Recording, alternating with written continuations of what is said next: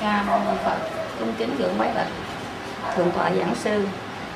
Chúng con sẽ được thay mặt cho chư ni lịch tử trong sát thành có dân sự đầu thành đảnh lễ, xin tác bạch.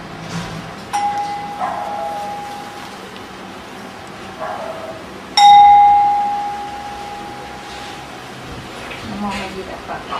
Kính thượng tọa.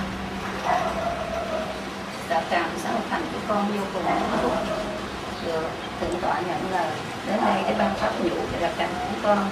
Vào giờ này đạo tràng đã trang nghiêm và thanh tịnh. Chúng con đã tê đầu, bãi thỉnh thượng tọa quan đăng pháp tọa để ban pháp thoại chiều hôm nay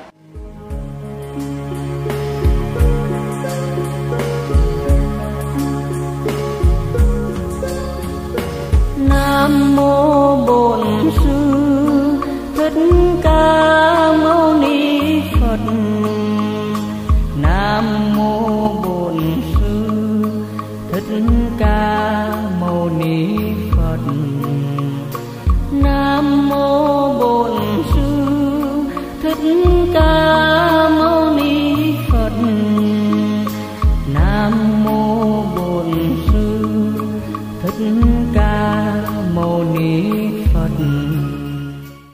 cung kính ngưỡng bái bạch thượng tọa giảng sư. Kính thưa toàn thể đạo tràng đang diện diện trên pháp tòa chúng con được thành kính được giới thiệu thượng tọa thượng tuệ hạ hải là chánh đại diện huyện quận huyện nhân trạch tỉnh đồng nai, nai cũng là trưởng ban hoàng pháp của tỉnh đồng nai. Ngài đã vì lòng từ mẫn vì thương tưởng hàng hậu học cho nên đã đáp lời kiền thỉnh của chư ni chúng con hiện diện tại đạo tràng tịnh xá Ngọc Thành để ban cho chúng con pháp nhũ trên con đường giác ngộ và giải thoát. Mặc dầu trên vai thầy còn rất nhiều trọng trách, nhưng thầy không nợ, thầy cũng vì thương tưởng mà đã hiện diện hôm nay. Chúng con xin được đê đầu thành kính cảm niệm tri ân và nguyện cầu hồng ân tam bảo gia hội cho thượng tọa luôn được pháp thể khinh an. Tuệ đăng ngời sáng, mãi mãi là ngọn đuốc, soi đường, để dẫn dắt chúng con cũng như chúng sanh trên lộ trình giác ngộ giải thoát. Giờ này, đạo tràng đã trang nghiêm, thanh tịnh, để bày tỏ lòng tôn sư trọng đạo. Xin thầy chứng minh cho chư ni cũng như phật tử thành tâm đảnh lễ cầu pháp.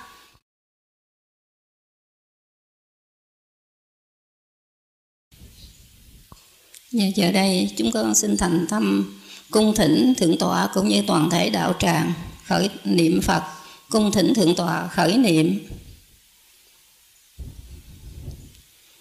À, Mô Bổn Sư Thích Ca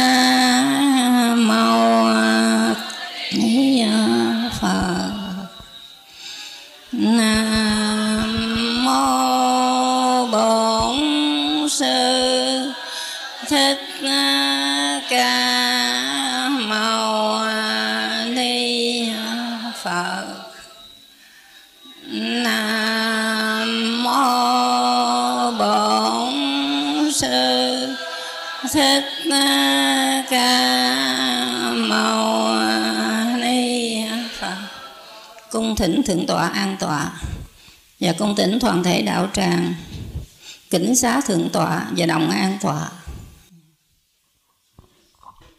Nam mô Bổn sư Thích Ca Mâu Ni Phật. Kính thưa à, ni sư trụ trì tỉnh xá Ngọc Thành, thưa quý à, ni sư, quý sư cô cùng toàn thể quý Phật tử hiện diện trong đạo tràng hôm nay. Hôm nay chúng ta có đủ duyên lành để được gặp nhau tại đạo tràng Tịnh Sáng Ngọc Thành. Và như lần trước chúng tôi có hứa là chúng ta sẽ ờ, bắt đầu chia sẻ bản kinh Kim Cang. À, đây là bản kinh mà chúng tôi đã có một cái lần ờ, giảng từ năm 1996 và cũng ờ, được một số quý Phật tử có nghe qua nhưng mà vì lúc đó cái âm thanh không được tốt lắm đã có nhiều lần Phật tử đã yêu cầu chúng tôi giảng lại bản kinh này thì hôm nay à, đủ duyên chúng ta sẽ được uh, chia sẻ lại bản kinh Kim Cang. Thì đây là một trong những bản kinh nó mang tính chất chuyên môn. Nếu mà chúng ta có tu thiền thì chúng ta thấy được cái giá trị hết sức to lớn của bản kinh này. Và chúng ta đọc trong lịch sử của thiền sư thì chúng ta cũng thấy rằng cái vị tổ mà chúng ta hết sức là quý mến đó là Đức Lục Tổ Huệ Năng đã ngộ từ bản kinh Kim Cang này.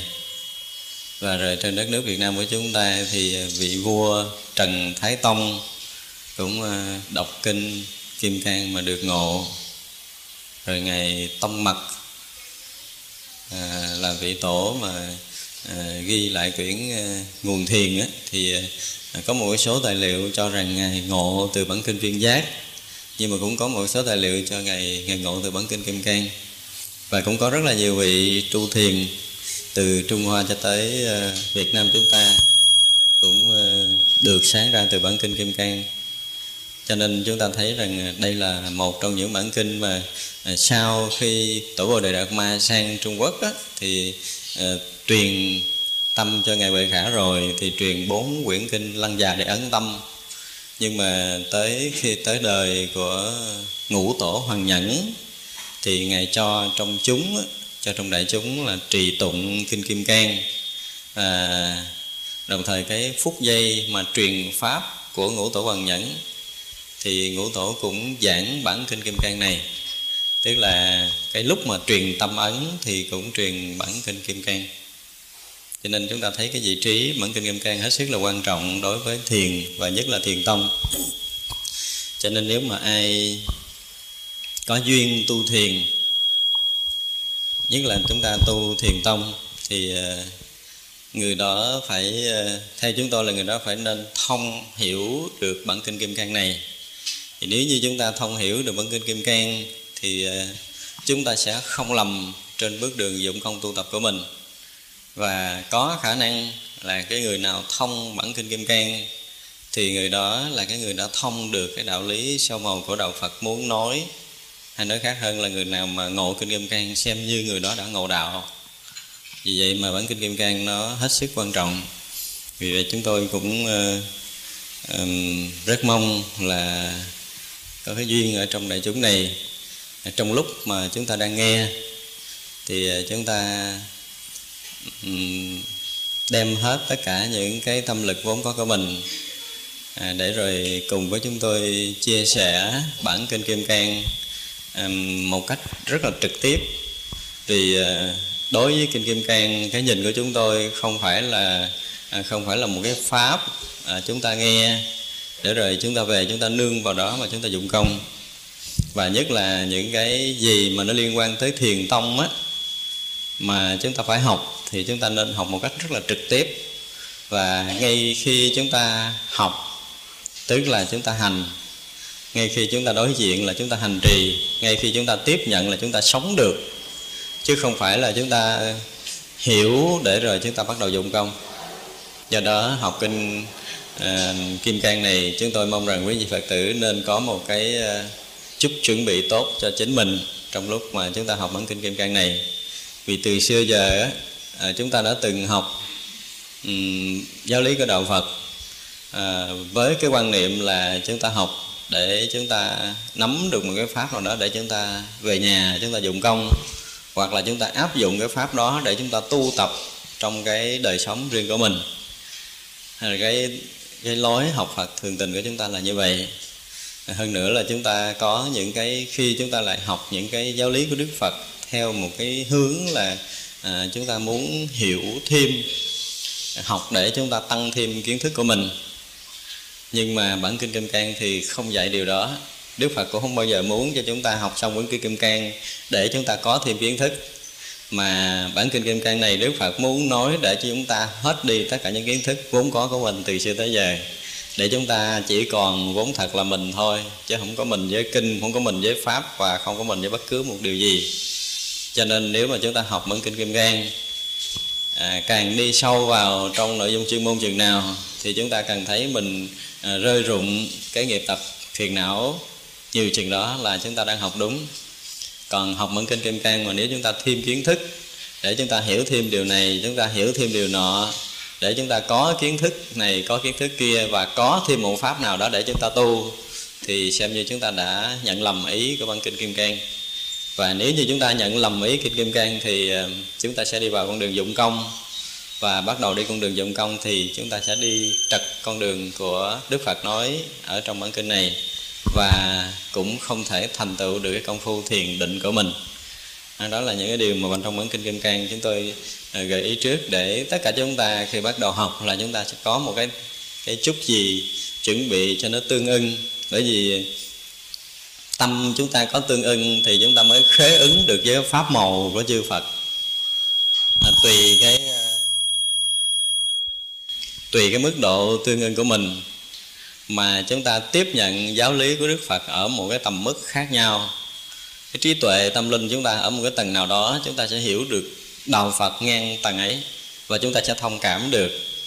Cho nên là đây là một trong những bản kinh mà hồi xưa chúng tôi nói là một trong những bản kinh đốn siêu phương tiện, vượt tất cả những cái phương tiện thường tình để chúng ta đi thẳng vào mảnh đất thật của chư Phật muốn chỉ bài do vậy mà chúng ta phải có tất cả những cái cần thiết.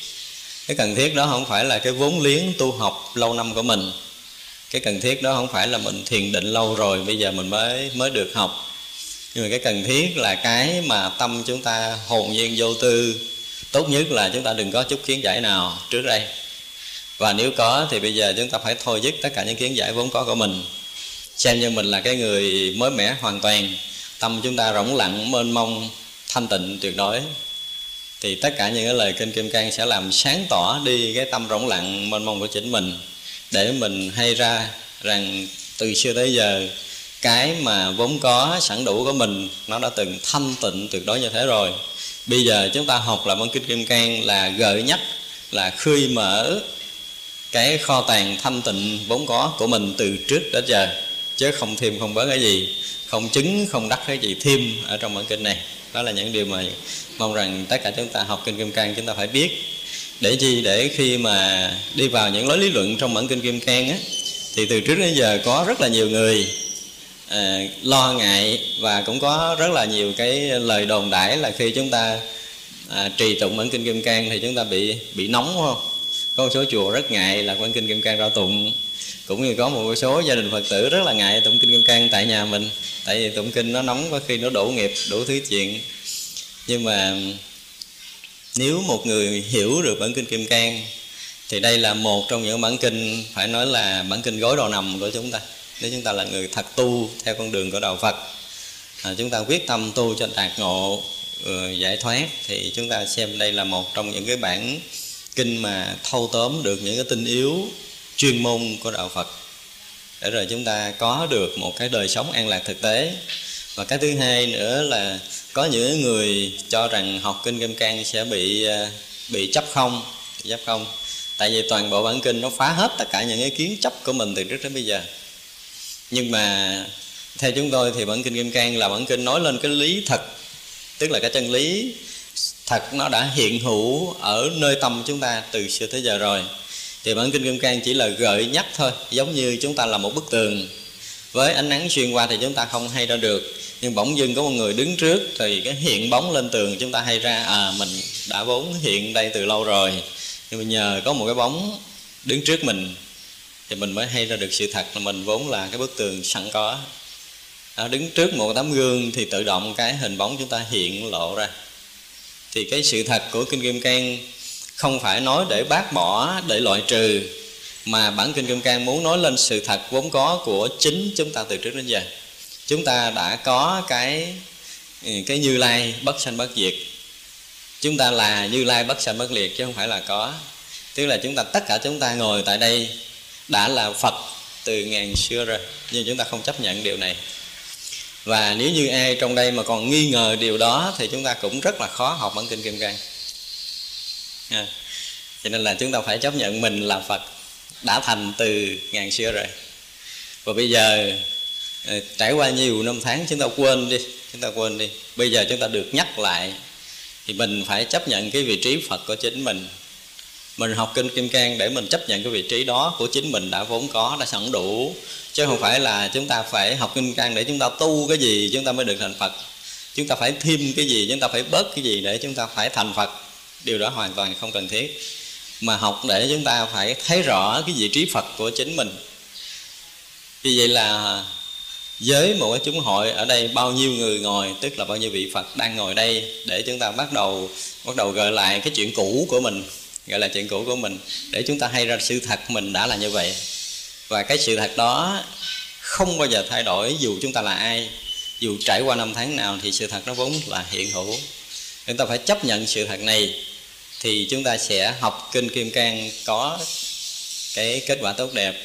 Còn nếu mà chúng ta không dám chấp nhận cái sự thật này thì chúng ta học kinh kim cang rất là khó khăn. Rất là khó khăn. Có khi chúng ta không hiểu khi chúng ta không thông cảm và thậm chí là chúng ta sẽ hiểu ngược lại thì đó là cái điều ờ, tổn thất cho chính mình. Thành ra là hôm nay chúng ta rất là vui mừng được khơi mở Kinh Kim Cang để được gợi nhắc lại đối với những vị Phật. Ha, xin chào đón tất cả những vị Phật đang có mặt tại đây.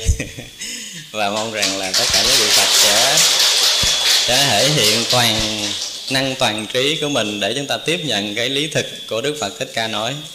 Là chúng ta sống cho kỳ được với cái chuyện điều mà bản kinh nói, chúng tôi nhắc lại là chúng ta không bao giờ học để nương vào điều này mà dụng công. Và học kinh kim cang, tức là một khi chúng ta ngồi tại đây để chúng ta nghe kinh kim cang là chúng ta phải rơi rụng được tất cả những cái gì mà sai lầm của mình. Những cái thấy biết sai lầm chúng ta phải tự rụng hết để chúng ta còn nguyên là mình ngay tại đây và bây giờ là chúng ta đang học đúng học không phải nhận thêm, mà học để rơi rụng. Là chúng ta sẽ học được bản kinh kim cang này. Còn nếu mà học mà chúng ta thấy rằng mình sẽ thêm cái này, mình sẽ hiểu thêm cái kia, hiểu thêm cái nọ, thì có khi là chúng ta sẽ không hiểu được bản kinh kim cang. Đó là cái điều mà chúng tôi muốn gợi nhắc thêm. Bởi vì chúng ta, thật sự thì những cái ờ, điều mà chúng ta học, những cái điều chúng ta quân tập không phải một đời mà đã quá nhiều đời rồi, chúng ta đã bị cái văn hóa xã hội của loài người.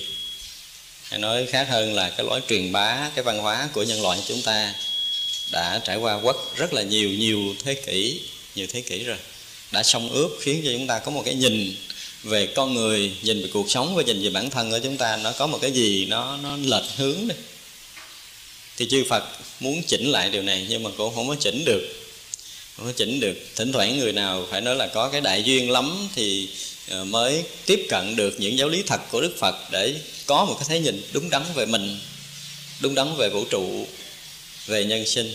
Còn nếu không là chúng ta đã bị thấy nhìn lệch lạc trong cái thấy về thân tâm của chúng ta thôi. Chúng ta đã đã từng học theo những cái giáo lý thường đó, thì chúng ta đã có một cái nhìn về thân của chúng ta. Chúng ta không chấp nhận thân tâm này. Nhưng mà nếu như chúng ta không chấp nhận thân tâm của chính mình, thì chúng ta sẽ bỏ qua một cái mảng rất lớn trong đời sống này của chính mình rồi. Những cái mà đang hiện hữu với chính mình từ nhỏ cho tới bây giờ, thậm chí nó trải qua rất là nhiều chục năm. Và rồi cứ tiếp tục mình cứ bỏ thân này, mình tiếp tục mình tìm thân khác hoài như vậy. Thế mà mình lại có một thái độ chống đối hơn thua với nó. Trong cái lối lý luận cho thân chúng ta là quyển là giả. Rồi khiến chúng ta có một cái thái độ coi thường cái thân này chúng ta không thấy được cái giá trị thật của nó tới đâu, nó ra làm sao và nó sẽ làm gì trong cái đời sống hiện tại này. Chưa có một cái gì có cái khả năng toàn diện như cái thân của chúng ta cả.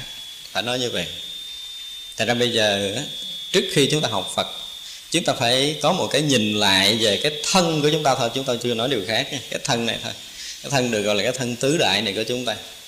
Quý vị thấy không có ai, không có một cái nhà máy nào mà dục cọng cỏ vô, nó quay qua quay lại hồi biến thành máu và nó sẽ tự động nó vận chuyển tới một cái chỗ cần thiết để cung cấp tất cả những dưỡng chất cho những cái cơ quan cần thiết.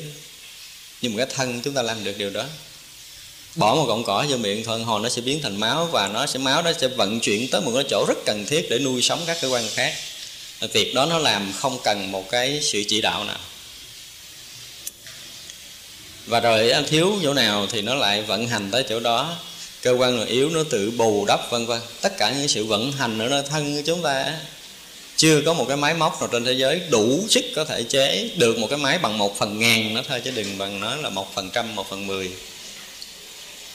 Một điều mà tạo hóa đã dung đắp tạo hóa đã tác thành nó là cái tinh hoa của vũ trụ này.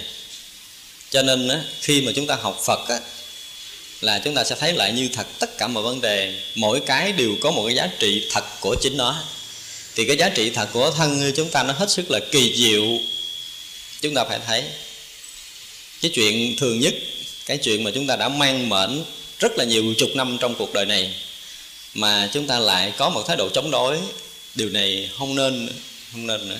Từ xưa giờ chúng ta học Phật và nhất là những người quán thân lại còn uh, gì đó quán thân bất tịnh là thấy cái thân này là thế này thế kia mình có cái thái độ xử sự đối với thân không tốt. Đấy, tìm cách là nhịn đói nhịn khát tìm cách cho nó thiếu ăn thiếu mặc để nó bớt đi cái này bớt đi cái kia theo cái kiểu tu tập đó. Thì chúng tôi thấy điều đó là những cái điều mà mình tự phá hủy lấy mình. Rồi cộng thêm một cái điều mà đã ăn sâu trong tâm thức của chúng ta chúng ta nghe một cái câu gì đã thất thập cổ lại hy từ trước đến giờ đúng không?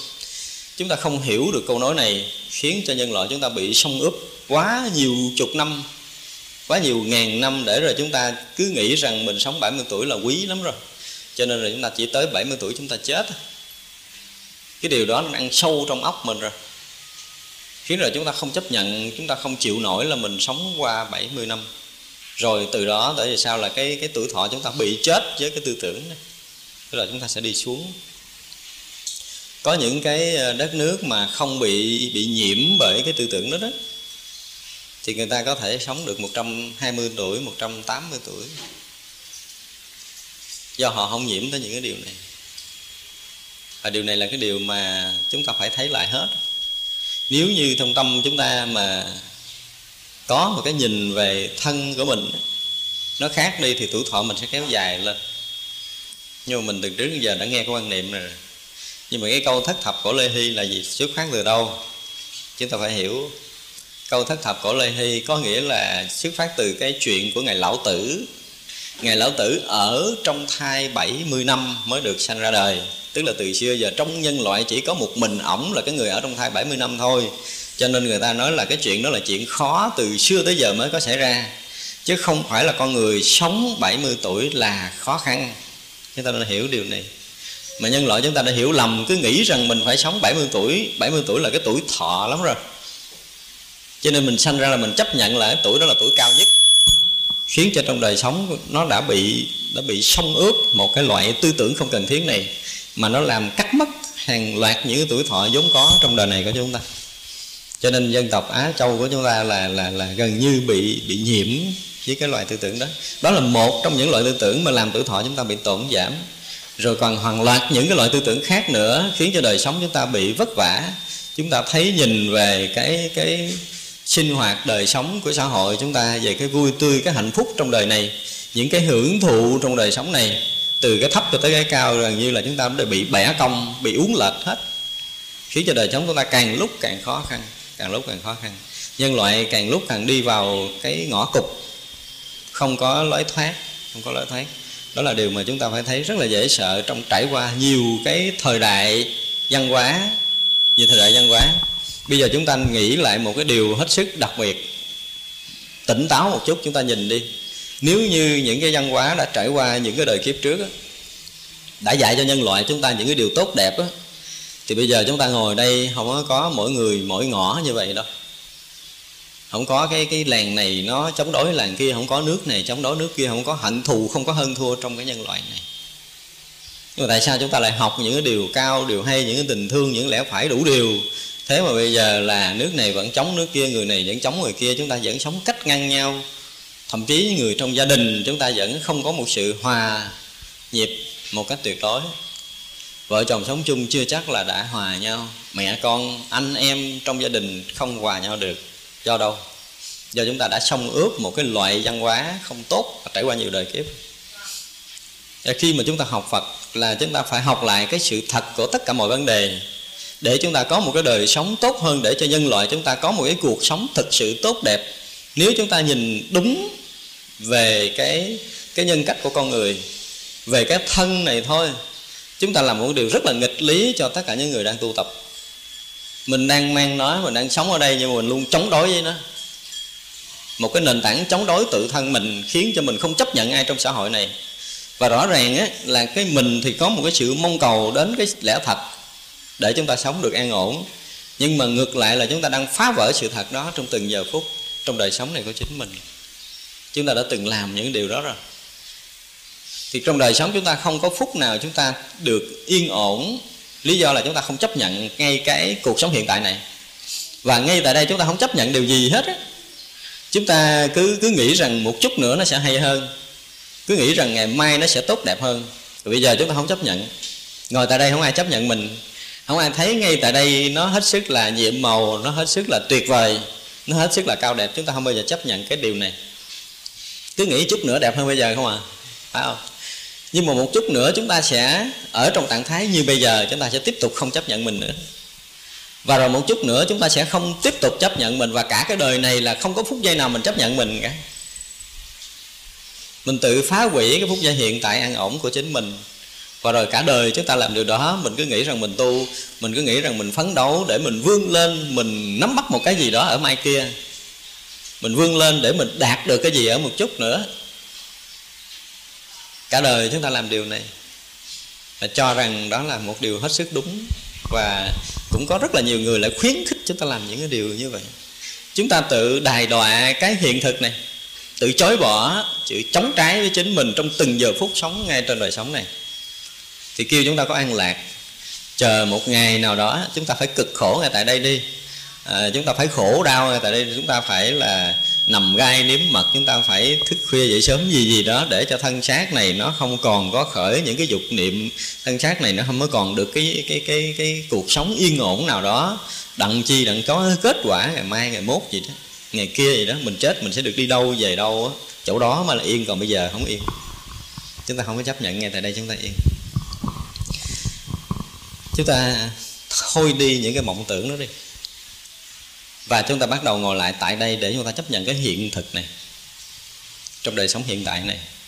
Ngay tại đây, quý vị không hề có cái chuyện gì gọi là khổ cả. Và chúng ta hết sức tự do. Nếu bây giờ mình muốn nghĩ cái chuyện thương ai là mình nghĩ được, mình nghĩ tới cái chuyện ghét ai là mình nghĩ được, mình muốn đứng lên, mình muốn ngồi xuống, mình muốn thở hoặc mình muốn nín thở ngay tại đây, chúng ta rất là tự do, đúng không? Không có gì thiếu thốn ngay tại đây cả chúng ta phải chấp nhận sự thật này dùm để rồi từ cái sự thật này, nó sẽ lộ bài toàn diện cái đời sống thực, tức là nó sẽ nói lên được cái cái bản thể chân thật của chúng ta, nó luôn hiện hữu ngay tại đây. Và cứ mãi mãi từng bước chân một trong cuộc đời này của chúng ta là chúng ta luôn sống trong cái hiện thực. Không có cái chuyện diễn dông, không có chuyện mai kia, không có chuyện một chút nữa. Không có chuyện một chút nữa chúng ta cố gắng làm sao phải tiếp nhận được cái không khí hiện tiền này. Chúng ta phải thở bằng, chúng ta đang thở bằng hơi thở ngay tại đây. Chúng ta đang hít vào và thở ra một cách rất tự do. Phải chấp nhận hơi thở này đi. Chấp nhận đời sống này dùm đi. Và chúng ta thôi đi những cái ảo tưởng diễn dông, thôi đi những cái mơ mộng, ảo quyền của chính mình, thì đời sống chúng ta tự động an ổn. Một lần chúng ta chấp nhận mình ngay tại đây, thì lần đó chúng ta đã ở trong mảnh đất phật của chính mình. Tức là chúng ta làm phật thì chúng ta phải ngồi ngay tại đây và bây giờ để thành phật. Chứ không có chuyện chút nữa thành. Thành phật thì không trải qua một phút giây. Tức là thành phật thì không có thời gian và không gian. Ngay tại đây thì không có thời gian. Không có quá khứ và không có vị lai. Ngay tại đây chúng ta không bị ràng buộc bất kỳ một cái tư tưởng nào thì đã vượt qua không gian. Tức là chúng ta sống ngay tại đây và bây giờ. Thì là cái phút giây không thời gian và không không gian. Ngồi được ở cái chỗ không thời gian, không không gian đó, tức là chúng ta đang ngồi tại cái vị trí phật của chính mình. Ngồi tại căn nhà yên ổn của chính mình. Đó là điều cần thiết. Và làm sao trong hết bản kinh kim cang chúng ta phải nhập được cảnh giới thật này.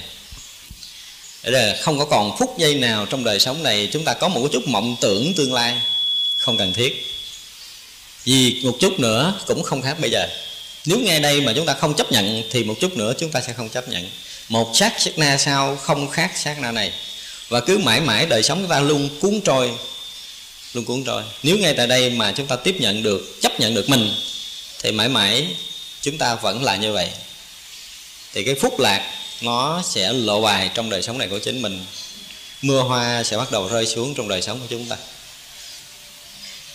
Đừng có theo cái thói quen là chối bỏ mình nữa chúng tôi rất là mong rằng tất cả những người mà đã được gặp chúng tôi, những người đó đều là những người có trí tuệ để biết được cái hiện thực tuyệt vời ngay tại đây và bây giờ, để chúng ta sống đúng với cái đang có ở đây.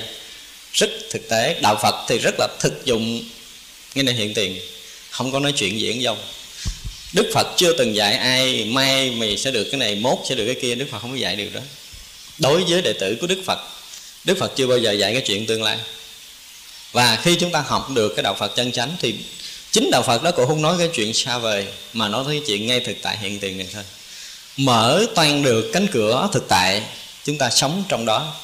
Thì đời sống chúng ta luôn luôn là ở ngay tại đây, không có một cái dấu tích của quá khứ, không có một vọng hướng của tương lai.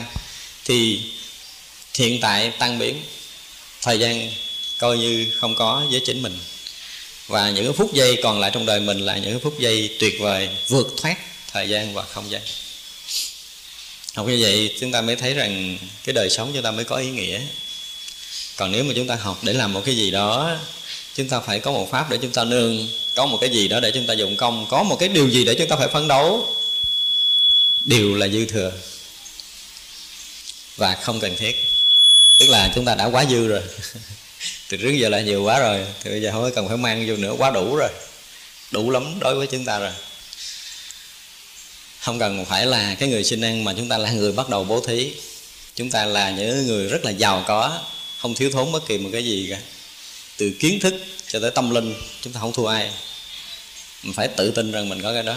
Bây giờ bắt đầu mình hết đầu mình khai thác cái kho tàng đó của chính mình để mình dùng xài với cái đời sống này và dùng xài cho cả nhân loại này thì đời sống chúng ta sẽ tốt hơn. Đó là những điều mà chúng tôi gợi ý trước để mong rằng tất cả chúng ta khi mà chúng ta học bản kinh kim cang này là chúng ta sẽ tiếp nhận được cái lý thực trong bản kinh này. Chứ không phải là học kinh để chúng ta rớt vào không. Học kinh là bản kinh kim cang là bản kinh nó, nó nói về lý không nó bác hết mọi cái ờ, để mình còn cái gì đó không ngơ không có vân vân. Không phải như vậy. À, tất cả những lời lẽ trong bản kinh này khi chúng ta học thì chúng ta thấy là đức phật muốn nói lên sự thật đời sống của chính chúng ta đó là điều mà chúng tôi muốn gợi ý trước khi chúng ta học kinh kim cang để chúng ta tiếp nhận được một cái sự thật. À, chúng ta không nên ngỡ ngàng. Có những cái sự thật nó rất là nó rất thật nó thật đến độ không còn ngôn ngữ để diễn bài khiến chúng ta bị ngỡ ngàng chúng ta bị ngỡ ngàng. Chúng bây giờ kêu chúng ta là phật thì chúng ta cảm thấy nó ngỡ ngàng quá. Nó ngỡ ngàng. Từ xưa giờ mình cứ nghĩ mình là một chúng sanh đã từng đắm nhiễm đã từng uh, mê mà mờ đã từng vô minh đủ thứ chuyện hết. Chúng ta đã bị xông ướp một số tư tưởng đó rồi. Bây giờ tự nhiên nói mình phật cái mình nghe mình hơi bị giật mình hay là mình nói mình bị hỗn láo mình hỗn xược mình dám mà xưng làm phật vân vân tất cả mọi cái những cái điều đó. Những cái quan niệm tư tưởng đó đã làm cho chúng ta là nghĩ tới cái chuyện mà cao xa là chúng ta bị tội những cái kiểu sông ướp tri thức đó từ xưa đến giờ đó làm cho con người chúng ta bị bó chặt lại. Mình cứ mãi mãi là kẻ nô lệ mình cứ mãi mãi là kẻ xin ăn thì mình thấy mình yên ổn. Bây giờ tự nhiên nửa đường mình thành tỷ phú của mình nó bắt đầu mà rung rồi mình rung đó là cái kiểu cái kiểu học của chúng ta cái kiểu học của tri thức. Học để rồi cái người trước á, đưa ra một cái gì để người sau phải sống trong cái dòng đó không thoát ra được. Và nhân loại chúng ta đã bị điều này rồi cho nên bây giờ chúng ta phải khai phóng tất cả những cái khung sáo vốn có trong cái nhân loại này. Chúng ta phải phá vỡ tất cả những cái đặc định trước. Chúng ta phải đủ gan để bước một bước là bể cái hư không này đi ra. Chứ đừng có nói những cái khung sáo vốn có phương trình trong đời sống này. Để chúng ta có một đời sống thực sự tự do tự tại với chính mình. Trước mắt là chúng ta phải tự do với chính mình cái đã. Muốn nghĩ cái gì chúng ta được quyền nghĩ. Muốn nói cái gì chúng ta được quyền nói. Muốn làm cái gì chúng ta được quyền làm một cách tự do ngay tại đây và rõ ràng là chúng ta chưa hề sai. Đối với chúng ta nếu mà không có nương tựa kiến thức cũ á thì chưa ai sai cả. Chính lý do chúng ta nương tựa kiến thức cũ cho nên chúng ta sai. Tức là chúng ta có một số kiến thức này có một số kiến thức kia rồi. Bây giờ mình làm cái gì cái mình suy nghĩ lại à, cái này nó không có giống như cái kia nè. Cái này nó không có giống như cái nào đó đó. Ở đâu á mình nghe cái ông nào cũng nổi tiếng ông nó từng nói câu này rồi. Bây giờ nói câu này là sai với ổng. Sai đối với những kiến thức cũ mà thôi bây giờ nếu chúng ta hết tất cả những kiến thức là chúng ta không bao giờ sai. Chúng ta thử nghiệm là điều này đi. Đừng có nghĩ rằng những cái điều đã được đặt định trước đều đúng. Đừng có nghĩ rằng rất là nhiều người chấp nhận nó nó là phải. Phải nhìn lại hết. Để chúng ta thấy được cái sự thật trong đời sống nhân loại của chúng ta. Chúng ta có con đường tự do riêng của chính mình. Để chúng ta thành phật là chính mình, là phật của chính mình, chứ không là phật của ai nữa nếu không, chúng ta cứ cứ mãi lẫn quẩn trong cái vòng kiến thức, cứ xông ướp. Với cái môi trường này, chúng ta bị xông ướp một số kiến thức này.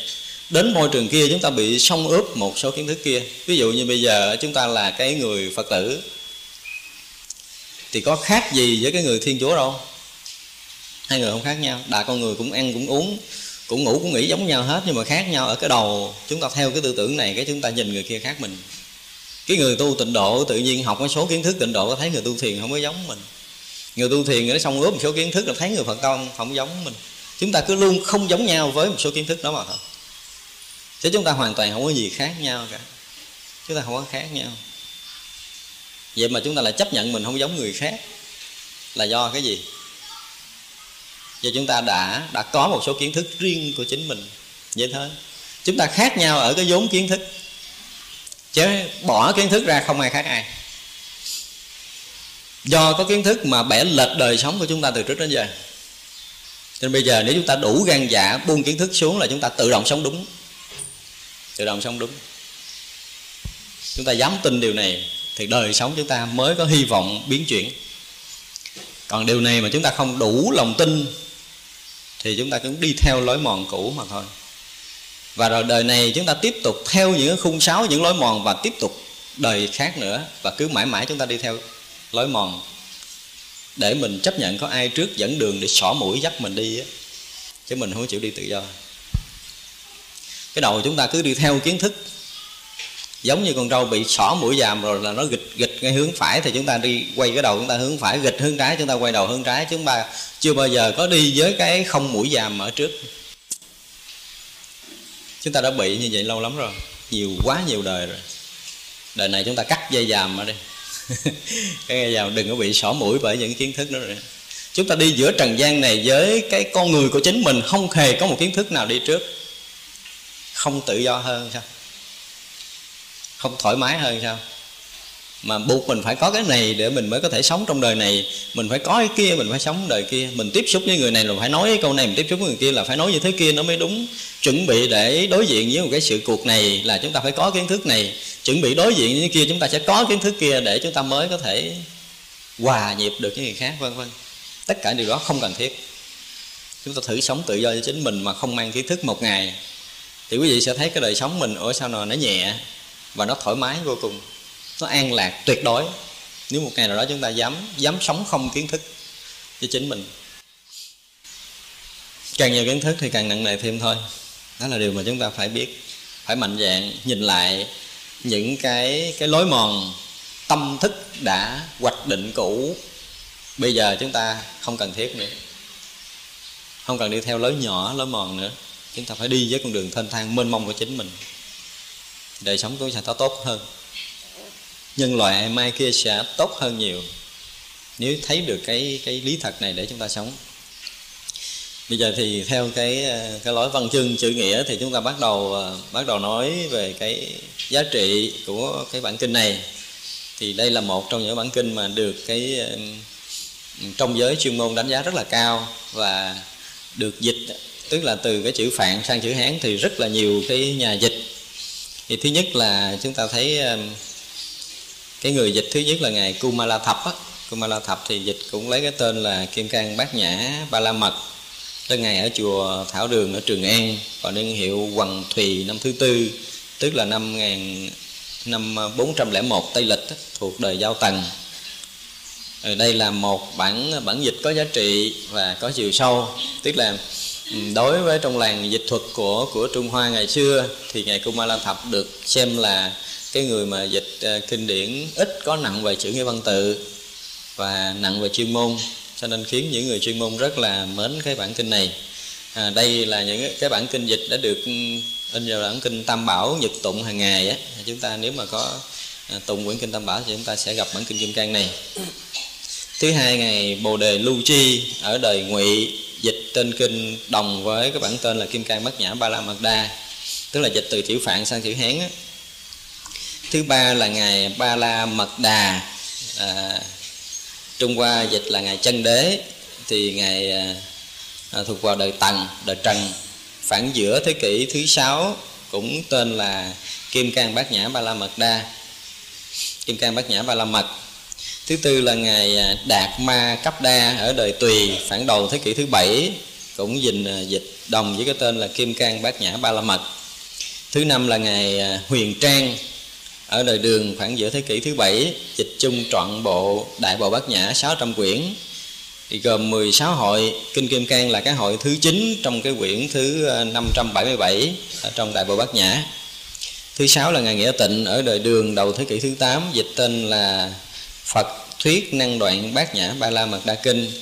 Ngày ngày này thì có đi Ấn Độ mang chữ Phạn về để dịch đó là sáu nhà dịch mà theo chúng tôi biết ở ờ, Trung Hoa dịch từ tiếng Phạn sang tiếng Hán. Thì ờ, trong sáu nhà dịch này là được chú trọng nhất là cái bản của ngày ờ, Kumala Thập ngày Quyền Tan và ngày Nghĩa Tịnh. Nhưng mà ở Việt Nam chúng ta thì thông dụng là hay lấy cái bản dịch của ngài Kumala Thập để dịch sang tiếng Việt để chúng ta học. Thì trong cái bản kinh này là chúng ta cũng được uh, dịch từ cái bản kinh ừ, chữ Hán của ngài Kumala Thập rồi à, ở Trung Hoa thì cũng rất là nhiều các vị thiền sư giảng văn kinh Kim Cang này. Thì ví nhất là cái ngày Trí Khải Đại sư, Trí Khải Đại Thư là chúng ta đã từng nghe đó, ngày à, ngày giảng bản kinh Kim Cang. Thứ nhất là kim cang bát nhã kinh sớ là một quyển tới ngày trí khải giảng. Thứ hai là ngày kiết tạng ở đời tùy, tên là kim cang bát nhã sớ. Thứ ba là ngày khuy cơ ở đời đường, để tên là kim cang bát nhã kinh tán thuật gồm hai quyển. Thứ tư là ngày tông mật, tức ngày khuê phong cũng ở đời đường. Để tên là kim cang bát nhã sớ luận toát yếu, hai quyển. Thứ năm là ngày trí nghiêm cũng thuộc đời đường, để tên là kim cang bát nhã ba la mật lược sớ. Ngày thứ sáu là ngày tử cử thuộc đời tống, để tên kim cang kinh toát yếu, sang định ý. Thứ bảy là ngày tông lạc và như khởi vào đời minh, đề tên là kim cang bát nhã, ba la mật, chú giải gồm một quyển. Thứ tám là kim cang chư gia, tích lời giảng của các thiền sư. Thứ chín là ngài thái hư, tên là kim cang giảng lục và gần đây nhất là cư sĩ Giang Vị Nông, cũng đã giảng kinh Kim Cang. Thì chúng ta thấy là ở đây là chỉ sưu tập, sưu tầm được một số vị thôi, chứ thật ra kinh Kim Cang rất là nhiều người giảng thì chúng ta thấy là cái các vị thiền sư Trung Hoa cũng đã rất là chú tâm tới bản kinh Kim Cang này cho nên giảng giải rồi lược sớ này nọ kia rất là nhiều. Việt Nam chúng ta thì có Hòa Thượng Trí Tịnh dịch từ chữ Hán ra tiếng Việt rồi Hòa Thượng Thiện Hoa, Hòa Thượng Huệ Hưng dịch Kim Cang Giảng Lục của Ngài Thái Hư. Cư sĩ đầu nam dịch à, dịch cái bản của ông Giang Vị Nông và quyển kinh Kim Cang chia Gia cũng được lượt dịch. Và gần đây nhất là có rất là nhiều các vị giảng sư dịch từ tiếng Hán qua tiếng Việt à, bản kinh này là chúng tôi lấy từ cái bản dịch của Hòa Thượng Thích Thanh Từ là thầy của chúng tôi. À, chúng tôi giảng theo cái à, bản dịch đó. Và quý vị thấy một điều đặc biệt nữa là có liên quan tới cái thiền sư à, một vị mà um, Việt Nam của chúng ta uh, trong cái làng văn học rất là coi trọng tức là ngài Nguyễn Du. Tức là tới cái thời uh, vua Lương á thì con của vua Lương Võ Đế là Thái tử Chiêu Minh á khi gặp quyển kinh Kim Cang là rất là thích cho nên là Thái tử Chiêu Minh mới bắt đầu à, trích ra. Có nghĩa là trích mà phân chia bản kinh Kim Cang ra 32 phần. Và cũng là cũng được rất là nhiều người coi trọng. Thì à, tới thời Nguyễn Du á, sau khi Nguyễn Du cũng lớn được đi một lần đi Trung Quốc một lần đi Trung Quốc thì tới cái đài chia kinh của Thái tử Chiêu Minh á thì Nguyễn Du đứng thấy cái đài chia kinh trống rỗng đó không có cái gì đứng một hồi thì ngài Nguyễn Du ngộ. Ngộ thì ngài Nguyễn Du sụp xuống lại. Và ngài nói một bài kệ là cái ý ý của bài kệ là ngài đã đọc tụng kinh kim cang hơn một ngàn lần nhưng mà không có hiểu cái nghĩa lý của kinh. Thì hôm nay đứng trước đài chia kinh của thái tử chiêu minh đó, mới thấy rõ ràng kinh vô tự thật là chân kinh. Tức là các bài kệ của ngài nguyễn du thì hôm nào chúng ta đọc chúng ta có duyên mà nói tới nguyễn du thì chúng ta sẽ nói nói lại cái bài kệ này. Chỉ vậy là nó có những cái chuyện mà dính rung qua với Việt Nam, tức là một trong những cái vị mà theo chúng tôi nhìn Nguyễn Du là một trong những vị thiền sư đã ngộ ngộ ngay cái đài chi kinh của Thái tử Chiêu Minh. Ngài đã nhận được cái kinh vô tự mới thật là chân kinh từ cái đài chi kinh của Thái tử Chiêu Minh. Và sau đó ngài mới trước tác cái bản truyền kiều.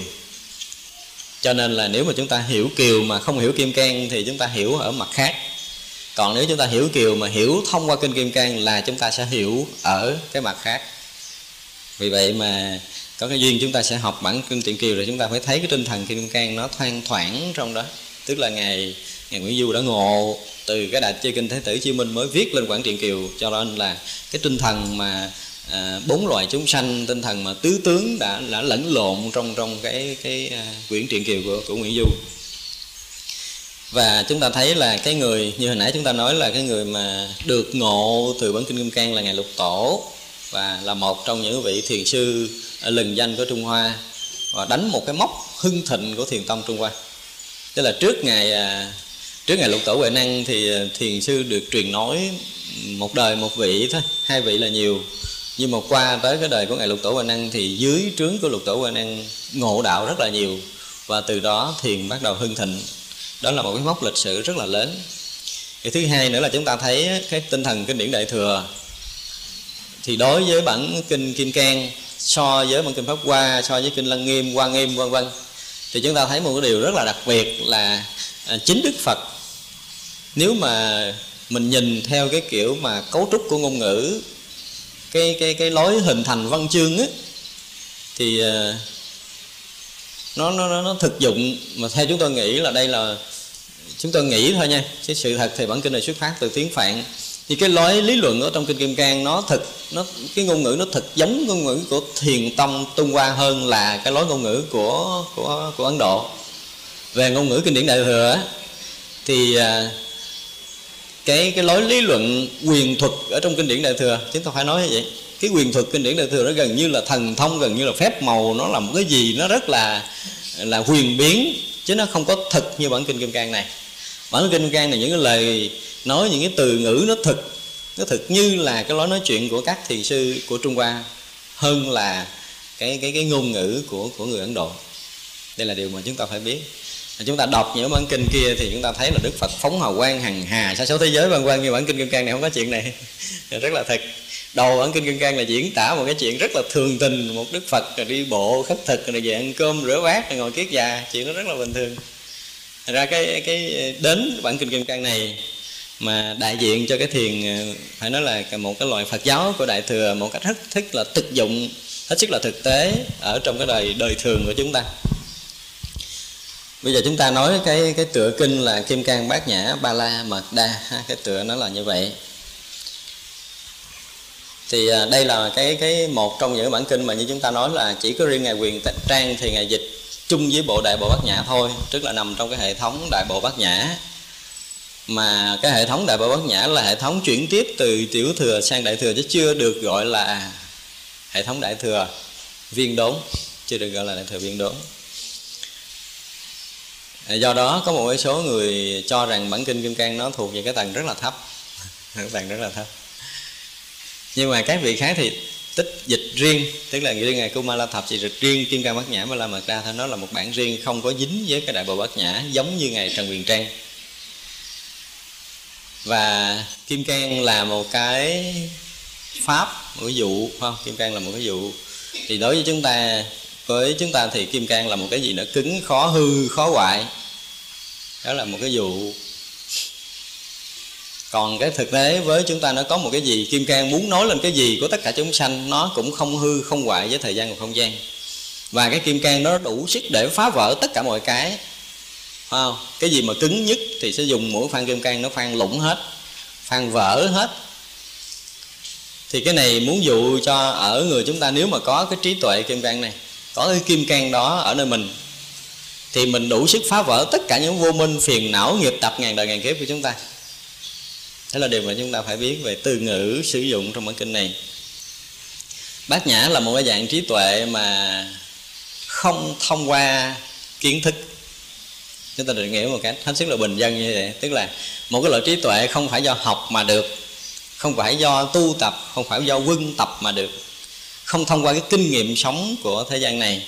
Nó là một cái dạng trí tuệ không được đào luyện thông qua công phu, mà là cái thấy biết thật đối với nhân sinh vào vũ trụ này, cái thấy biết đó, thấy đến lẽ thật, thấy đến bề sau của tất cả những cái sinh hoạt đời sống thường tình của chúng ta, đó là trí tuệ bát nhã. Tức là trí tuệ không phải là tri thức. Tri thức là một cái dạng hiểu biết thông qua học hỏi, thông qua kinh nghiệm sống giữa đời này. Còn trí tuệ bát nhã là không thông qua bất kỳ một cái gì.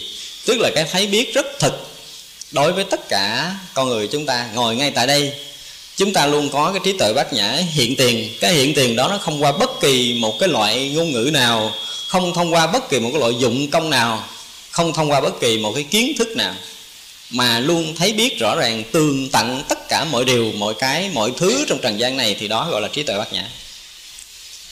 Nên cái này là cái vốn có của tất cả chúng ta. Chữ ba la mật là âm tiếng phạn thì dịch là đáo vĩ ngạn, tức là sang bờ kia, tức là một loại trí tuệ mà thấu thoát sanh tử. Chúng ta phải hiểu như vậy. Tức là kim cang bát nhã là một loại trí tuệ nó thấu thoát sanh tử này. Nhìn một cái là qua bên kia bờ sanh tử chứ không còn bên đây nữa. Cho nên học bản kinh kim cang, để chúng ta có được một cái loại trí tuệ, để chúng ta tiếp nhận cái trí tuệ của mình mình có một cái loại trí tuệ không bị vướng bận trong sanh tử luân hồi này đó là tinh thần của kinh kim cang. Cho nên khi mà chúng ta học kinh kim cang, tức là chúng ta bước đến mảnh đất thật không sanh không tử của chính mình, để chúng ta sống trong mảnh đất thật không sanh không tử của chính mình, đó là chúng ta học kinh kim cang. Chứ không phải học kinh kim cang để chúng ta vẫn còn lẫn quẩn trong đây. Chúng ta không có chấp nhận điều này. Do chúng ta không chấp nhận cái thế nhìn lẫn quẩn trong sanh tử mà chúng ta mới học bản kinh kim cang, thì kinh kim cang, bát nhã ba la mật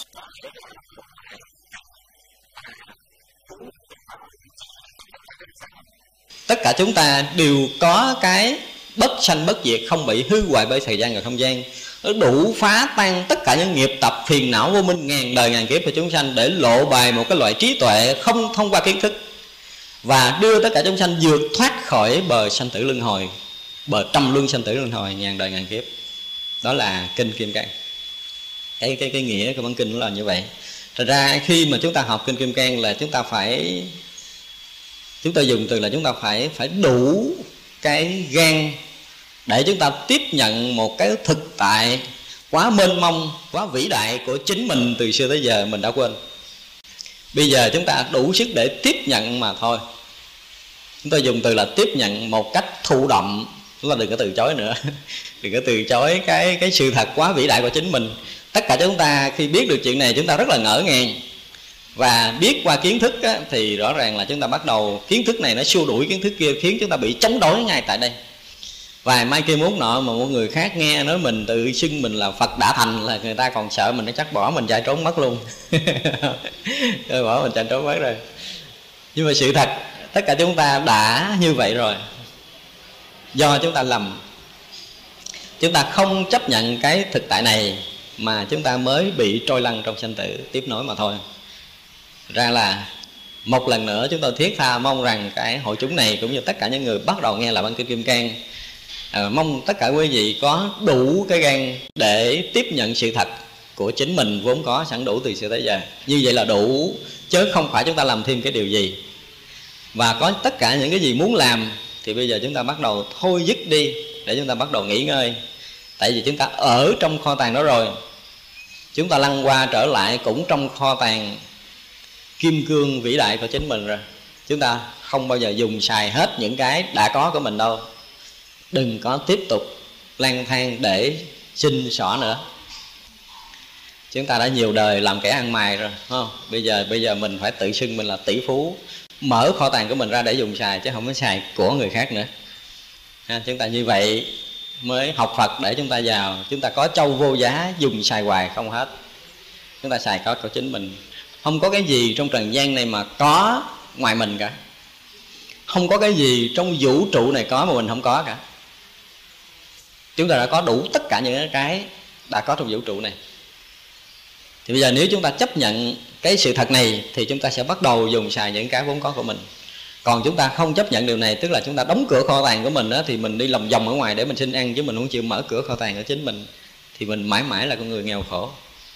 Đây là điều mà chúng ta phải phải biết à, khi học bản kinh kim cang thì chúng ta phải học khác hơn. Chúng ta dùng từ là quý vị phải chịu khó học khác hơn những bản kinh khác. Không có cần phải làm thêm cái gì.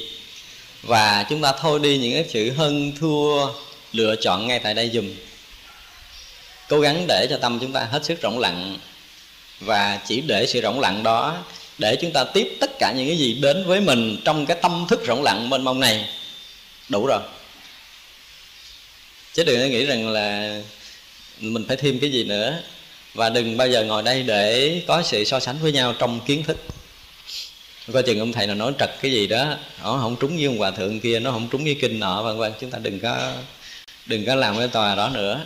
Thôi đi, tất cả những cái điều mà chuẩn bị để so sánh với nhau trong cuộc sống này, trong cái thời gian này, và nhất là chúng ta học kinh kim cang. Nếu chúng ta còn tiếp tục so sánh thì cả đời chúng ta đi kiếm cái này so đo cái kia thôi, chứ không phải là chúng ta học cái của mình học cái của mình là không hề có cái trước. Và chúng ta thông minh chừng nào thì chúng ta luôn tiếp cận cái mới mà không hề có thái độ. Đó là người rất là thông minh. Và những cái chân trời mới sẵn sàng dấn chân vào và không có chuẩn bị trước. Đừng có mang hành trang nào hết. Để chúng ta đi vào cuộc sống này thì mỗi bước chân chúng ta mỗi mới. Còn mang bất kỳ một hành trang nào thì chúng ta dẫm đi cái vết đi cũ của mình chứ không phải là chúng ta bước bước mới. Ra đời sống chúng ta muốn mới mẻ đời sống chúng ta muốn thanh thoát thì chúng ta phải đi bằng bước chân của chính mình mà không mang bất kỳ kiến thức nào. Đi vào. Mỗi ngày, mỗi giờ, mỗi phút giây còn lại của chính chúng ta thì mỗi ngày, mỗi giờ, mỗi phút giây đều mới mẻ, tuyệt đối. Không có cái gì cũ kỹ cả. Thì như vậy là chúng ta sẽ sống khởi ứng với tinh thần kinh kim cang. Ở đây đấy cái phần đầu tiên là đức phật dạy cái nguyên do của pháp hội. Đây là cái phần đầu mà chúng ta thấy nó khác với kinh điển đại thừa. Tôi nghe như vậy, một hôm Đức Phật ở nước Xá Vệ tại rừng Kỳ Đà trong vườn của ông cấp cô độc cùng với đại chúng tỳ kheo 1250 vị. Khi ấy gần đến giờ thọ trai Đức Thế Tôn, Ngài đắp y mang bát vào thành Xá Vệ để khất thực. Trong thành ấy, Ngài theo thứ lớp khất thực xong trở về nơi chúng ở thọ trai xong Ngài dẹp y bát, rửa chân và trải tòa ngồi. Đó là nguyên nhân của văn kinh Kim Cang chúng ta thấy ví dụ như kinh pháp qua phải không? Khởi đầu kinh pháp qua là ở giữa lông trắng chặn mài đức phật phóng ra luồng hào quang sôi thấu mùi muôn cõi ức ở phương đông, trên thấu trời hậu đảnh, dưới thấu tới địa ngục a tỳ.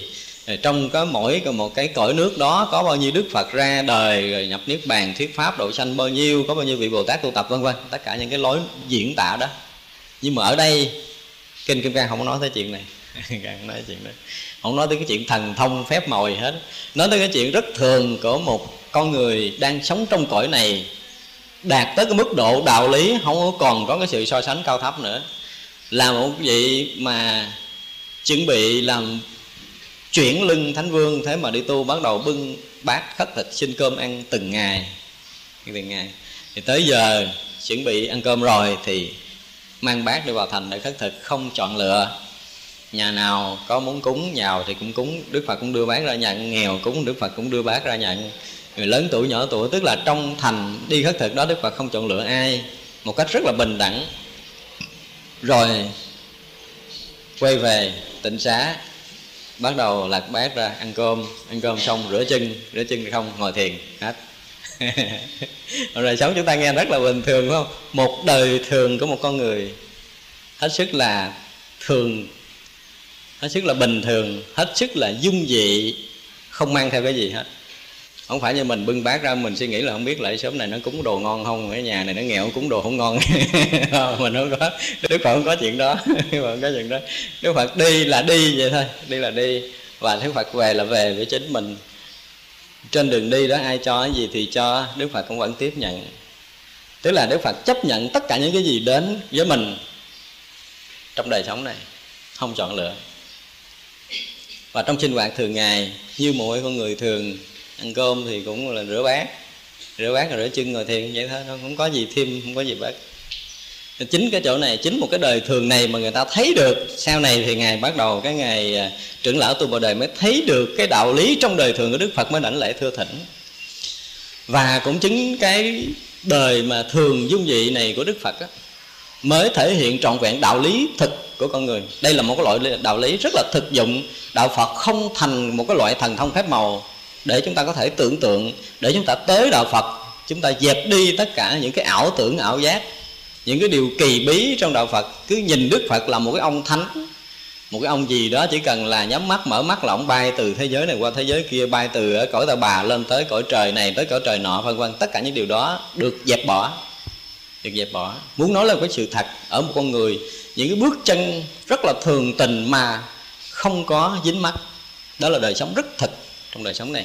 Cho nên khi mà chúng ta hiểu được điều này thì mới thấy rằng cái giá trị đời sống thật của chính mình, nó tự tại giải thoát ngay tại đây chứ không cần đi đâu, không cần về đâu. Một con người giải thoát không phải đi thế giới khác. Giải thoát là ở ngay tại đây mà giải thoát.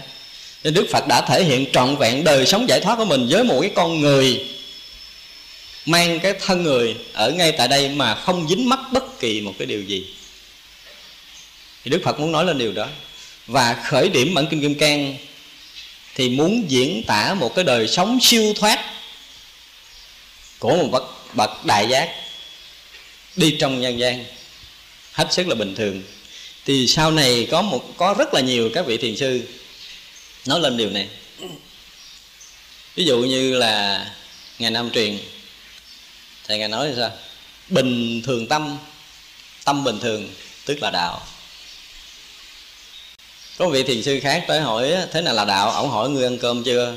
Nó dạ thưa hòa thượng, ăn cơm rồi. Nó ăn cơm rồi thì đi rửa bát đi.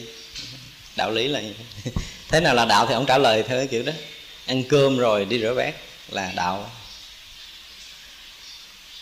Ra tất cả những cái gì mà có trong thế gian này mà còn vướng lại thì cái đó rất vào cái tầng sâu của tâm thức.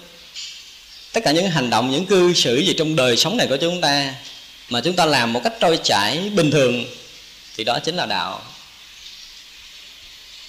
Một cái đời sống rất là thường mà không vướng lại. Ví dụ như chúng ta đang đi, chúng ta đi mà không có vướng cái gì.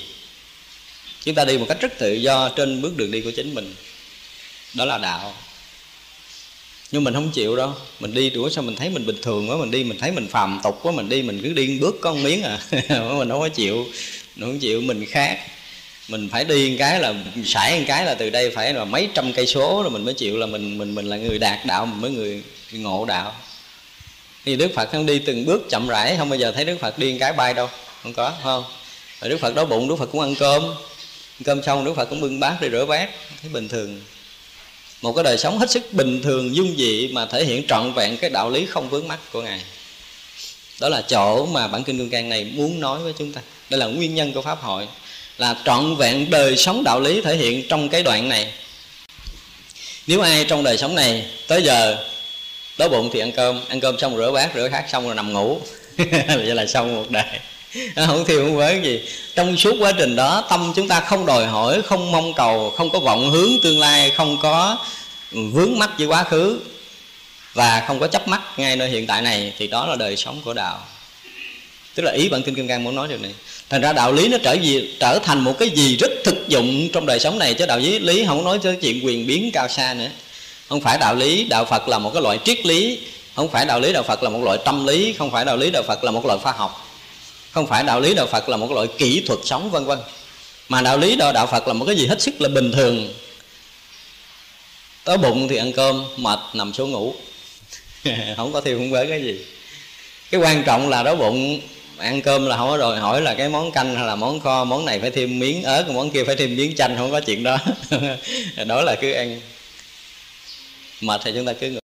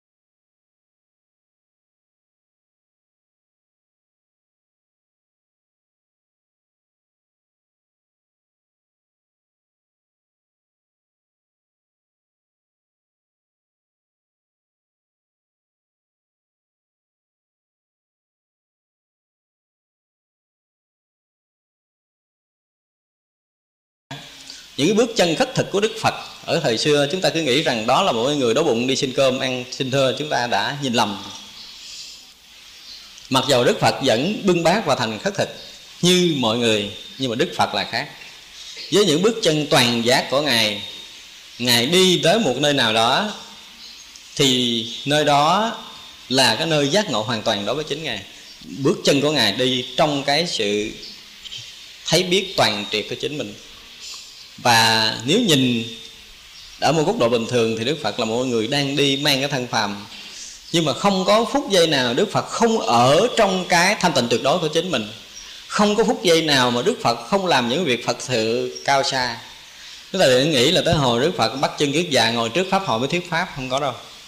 Từng sát na một trong đời sống của đức phật, mặc dù đức phật khất thực, mặc dù đức phật đang ăn cơm, mặc dù đức phật đang nằm nghỉ, nhưng mà tất cả những cái thời khắc đó đức phật đều thuyết pháp cho thập phương thế giới nghe, chứ không phải thường tình. Không phải là đợi tới giờ đức phật mới lên nói pháp đâu. Cả đời của đức phật là một cái đời thể hiện trọn vẹn giáo lý giác ngộ giải thoát. Từng bước chân của đức phật đều nói lên tất cả những giáo lý siêu tuyệt đó cả.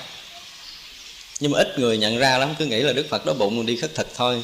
Đức phật đói bụng đức phật ăn cơm thôi. Nếu mà chúng ta nhìn như vậy, đối với đức phật thì chúng ta không hiểu được hết ngài và như vậy sẽ không nhìn ra, không nhìn ra một cái đời sống đó. Cho nên là ở đầu bản kinh kim cang, ý cái đoạn này không muốn cho chúng ta nhìn đạo phật là một cái gì cao kỳ, là một cái gì quyền bí, là một cái gì linh thiêng, mà muốn nhìn đạo phật một điều hết sức là thường, một cái đời sống thường. Một cái đời thường hết sức là dung dị, không dướng mắt quá khứ, không cộng hưởng tương lai một đời thường với những bước chân toàn triệt giác ngộ của đức phật đi vào đời.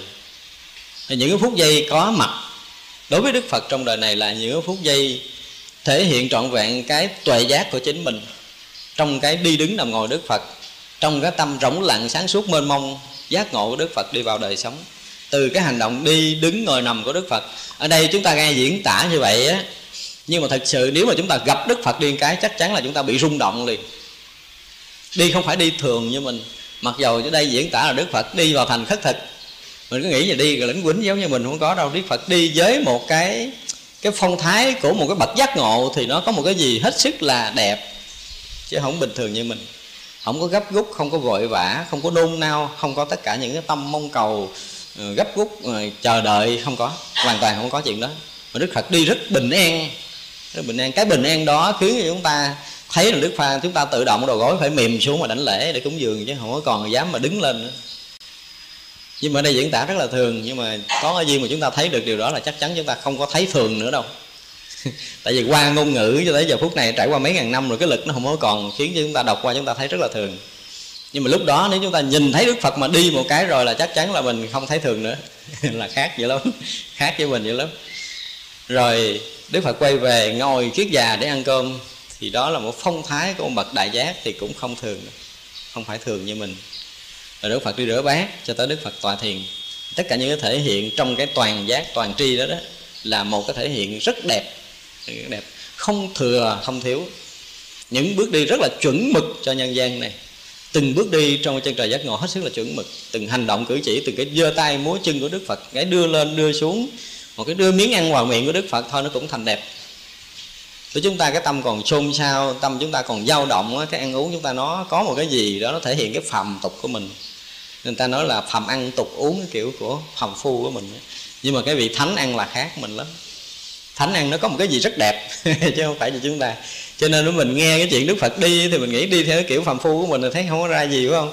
Nghĩ đức phật ăn cũng ăn kiểu phàm phu của mình, nhưng mà hoàn toàn không có. Đây là cái hành động cử chỉ của một cái bậc thánh thiện tuyệt đối nói thật ra nếu mà chúng ta được chứng kiến một cái bước đi của đức phật chắc có lẽ là hạnh phúc lắm. Nhưng mình thì không có còn có đủ cái phước để được thấy những cái điều này, không? Không có phước. Thì đó là cái gì mà rất là thường ở trong đời sống đạo lý. Cho nên nếu mà chúng ta học đạo mà chúng ta cứ nghĩ rằng đạo lý là một cái gì á, cao xa lắm, ở đâu á, thì chúng ta coi chừng đã sẽ hiểu lầm cho nên sau này tới cái ờ, đời chư tổ thì có nói một câu là phật pháp bất ly thế gian giác đó. tức là cái sự giác ngộ của đạo phật là ở ngay tại thế gian này.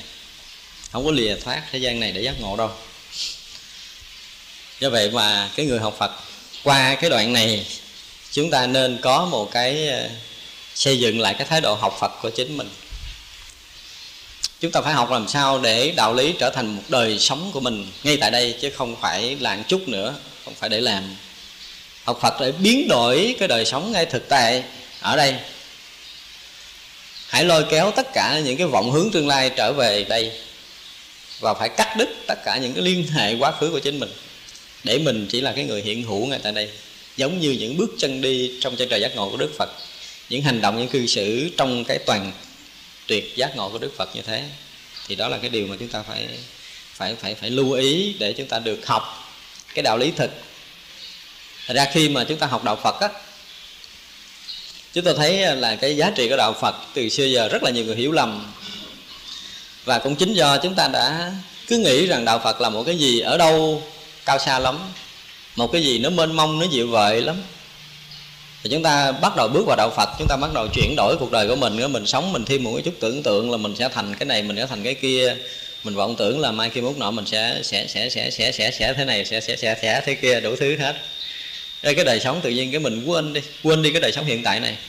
Và cũng có nhiều người là phải khuyên người khác á, cố gắng quên đi đời sống này để rồi mình chết mình được đi đâu á. Đẹp hơn bây giờ cao sang hơn bây giờ sung sướng hơn bây giờ hạnh phúc hơn bây giờ. Rồi cái đời sống này không còn nghĩa nữa.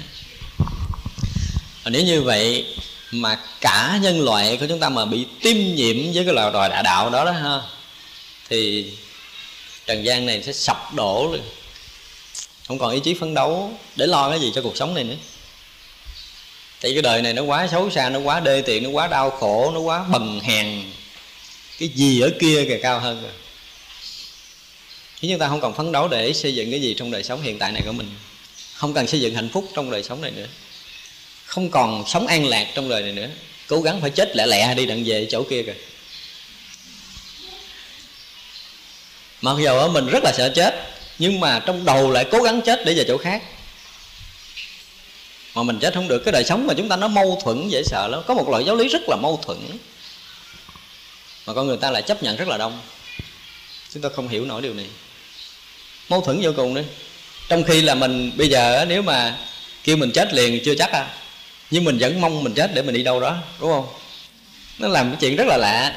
Mình rất là sợ chết, nhưng mà cũng mong chết để mình đi đâu á mình rất là yêu cuộc đời này, nhưng mà mà do một cái loại giáo lý đó, ép mình phải thấy rằng cuộc đời này là xấu. Thấy rằng cuộc đời này là cái mà không đáng tin, không đáng cậy, không đáng để nương náo không đáng phải lưu tâm. Để chúng ta sống ở đâu nó đẹp hơn. Đó là một cái cách mà gợi tham tâm chúng ta, chứ không phải làm tắt mất cái tham tâm chúng ta. Chúng ta còn mang ước vọng để đi vào đời chúng ta vẫn còn muốn xây dựng hạnh phúc ngay tại đây. Nhưng rồi chúng ta muốn xây dựng hạnh phúc ở một cõi khác nữa. Một cái tham ở cõi ta bà đã đủ khổ mình lắm rồi. Còn tham lên bên kia nữa.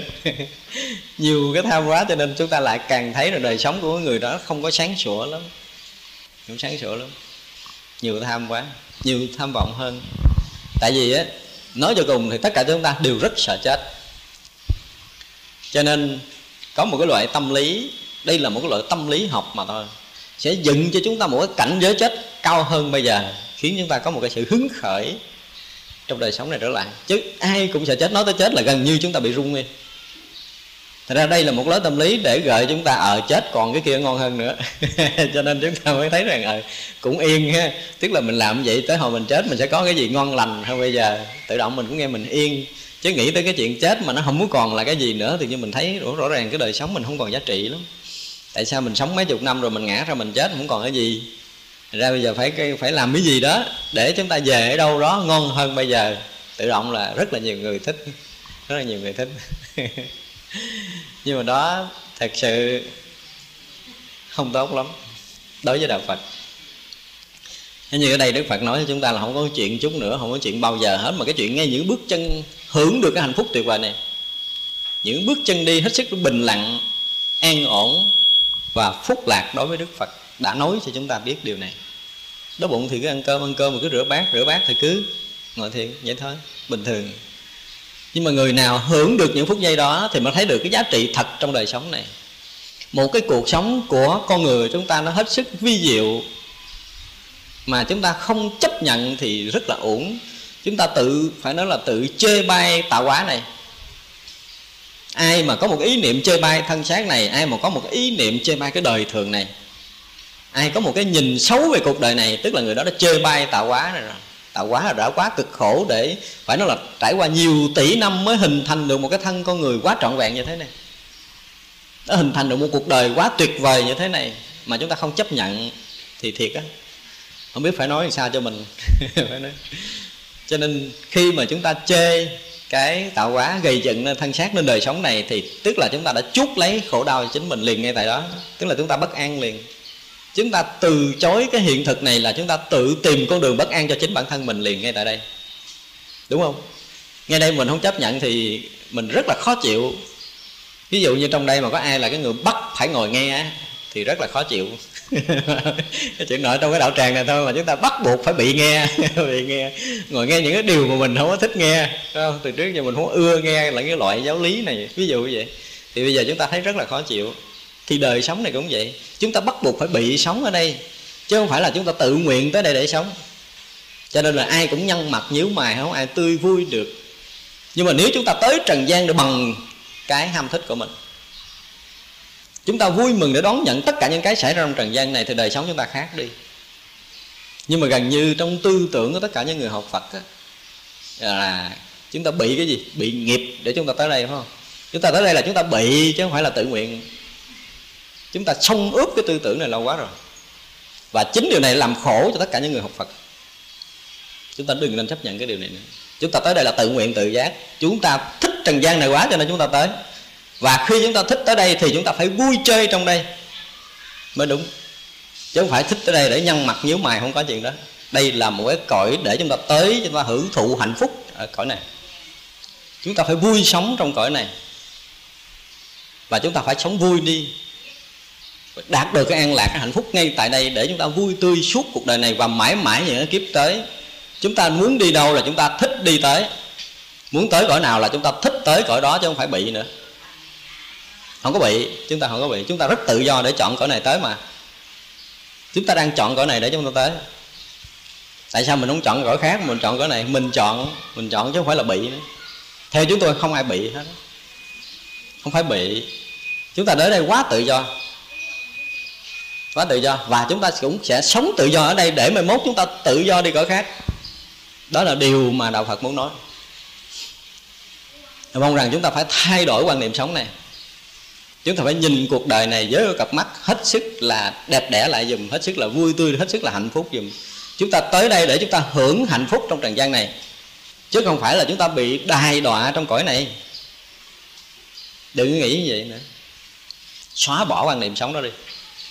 Để cho cái xã hội này bắt đầu nó tươi vui lên. Khi mà chúng ta sống tươi vui được thì chúng ta mới bắt đầu yêu cuộc sống này. Chúng ta mới bắt đầu thương mọi người, thương mọi loài và đời sống bắt đầu có giá trị còn chúng ta còn chê chỗ này, còn chê chỗ kia, còn bỏ chỗ nọ là đời sống chúng ta đã bị cắt, bị xén, bị sức mẻ rồi. Ngay bản thân mình, ngay đầu óc mình đã bị bể từng mảng rồi. Chúng ta không sống trọn vẹn với cái giống có của chính mình. Thì kêu mình thương người bên cạnh mình thương không nổi. Kêu mình san sẻ cái gì, người khác mà san sẻ không nổi, có gì đâu, san sẻ, mình đang thiếu tùm lum. Mình còn xin xỏ, chưa đủ mà lấy gì san sẻ. Nhưng mà khi chúng ta đã đủ tình cảm thương yêu trong đời này rồi khi chúng ta thấy cuộc đời này nó là đẹp rồi á, thì chúng ta bắt đầu giàu có lên. Chúng ta có đủ hết để có thể cho tất cả mọi người. Có thể hòa nhập được tất cả những cảnh giới trong đời sống này để chúng ta sống tự tại và trong đó chúng ta bước ra tự tại. Không có gì là khổ đau, không có gì là ràng buộc. Đó là một đời sống mới của nhân loại. Chúng ta đã đã đã trải qua nhiều đời sông ướp một cái cái cái cái cái phải nói là không phải một nữa mà hàng loạt những cái loại tư tưởng, nó làm cho đời sống nhân loại bị bóp chẹt lại, bị khu biệt lại, bị khung sáo lại, bị trói buộc về trầm lưng chúng ta bị trói buộc trầm lưng là do các hệ tư tưởng trước, do mà hàng loạt những cái loại đào luyện trước. Gần như là chúng ta bị nhồi sọ, không phải một đời một kiếp mình đã quá nhiều đời nhiều kiếp chúng ta bị nhồi sọ rồi chúng ta nghĩ mình là vô minh mình là trầm luân, mình là xấu xa mình là đê tiện mình là nghiệp dày mình là thế này mình là thế kia. Nó toàn là những cái rất là xấu. Rồi lâu lâu mới hé được cửa là phải bỏ đi hết những cái này về trên kia kìa mới ngon hơn đó. Cái kiểu như vậy. Tức là cả cái cái cái cái bầu trời này đã bị che kín rồi. Bầu trời tâm thức của chúng ta đã bị che kín với hàng loạt những cái loại tư tưởng không trong sáng. Khiến chúng ta bị bích lấp quá nhiều đời nhiều kiếp rồi bây giờ phải dùng cái trí tuệ kim cang này chúng ta khoan thủng cho nó bể ra hết. Để mở toan cái bầu trời tự do của chính mình ra. Để chúng ta sống được tự do thực sự. Đừng có mang kiến thức cũ nữa. Mà khi chúng ta đã phá toan được cái kiến thức cũ rồi, quý vị mới thấy cái đời sống mình nó nó an lạc, nó nhẹ nhàng, nó nó hạnh phúc. Không phải hạnh phúc bình thường nữa mà chúng tôi muốn nói là phải làm sao để chúng ta được sống trong phúc lạc vô biên ngay trong đời sống này. Nó vượt hơn tất cả những hạnh phúc thường tình ở vốn có, không phải là những cái lối định nghĩa theo cái kiểu ngôn ngữ sách vở nữa đâu. Không có sách nào có thể định nghĩa nổi cái cảnh giới phúc lạc của một người đang sống tự do. Khi chúng ta vượt thoát hết tất cả những cái lòng sáo của tâm thức rồi, chúng ta sống với chính mình rồi á, thì mới thấy rằng cái trời này không có không có nhỏ hẹp nữa. Những bước chân chúng ta không phải là hạn cuộc một bước có mấy tấc nữa, mà mỗi bước chân chúng ta là mênh mông cao pháp giới này đó là một đời sống thật của chính mình. Chứ nếu không là chúng ta bị, phải nói là bị trói hết cái đầu này thì chúng ta đưa đầu vô cái ngõ cục khác. Chúng ta tới cái môi trường này thì à, có một số điều. Tới một số môi trường kia là chúng ta nhận một số điều. Tới môi trường nọ chúng ta nhận số điều sanh ra trong đời này, chúng ta nhận theo cái kiểu này. Sống ở Á Đông thì chúng ta chịu cái quy lực, chịu cái chi phối của cái dân tộc Á Đông sống ở Tây Phương chúng ta chịu cái quy lực, chịu cái chi phối cho Tây Phương. Sống làm Phật tử chúng ta chịu cái quy lực, chi phối Phật tử. Sống làm là Thiên Chúa chúng ta chịu quy lực đó. Để rồi mình tự chia sẻ cái cuộc đời mình, tự chia sẻ cái đời sống, tự chia sẻ tâm thức của mình, tự khu quyệt lấy mình trong đời này. Thì mình thấy là mình sống trong đó nó an toàn. Nếu mình sống trong cái lòng sáo, mình thấy an toàn. Còn không có sống lòng sáo là mình không an toàn.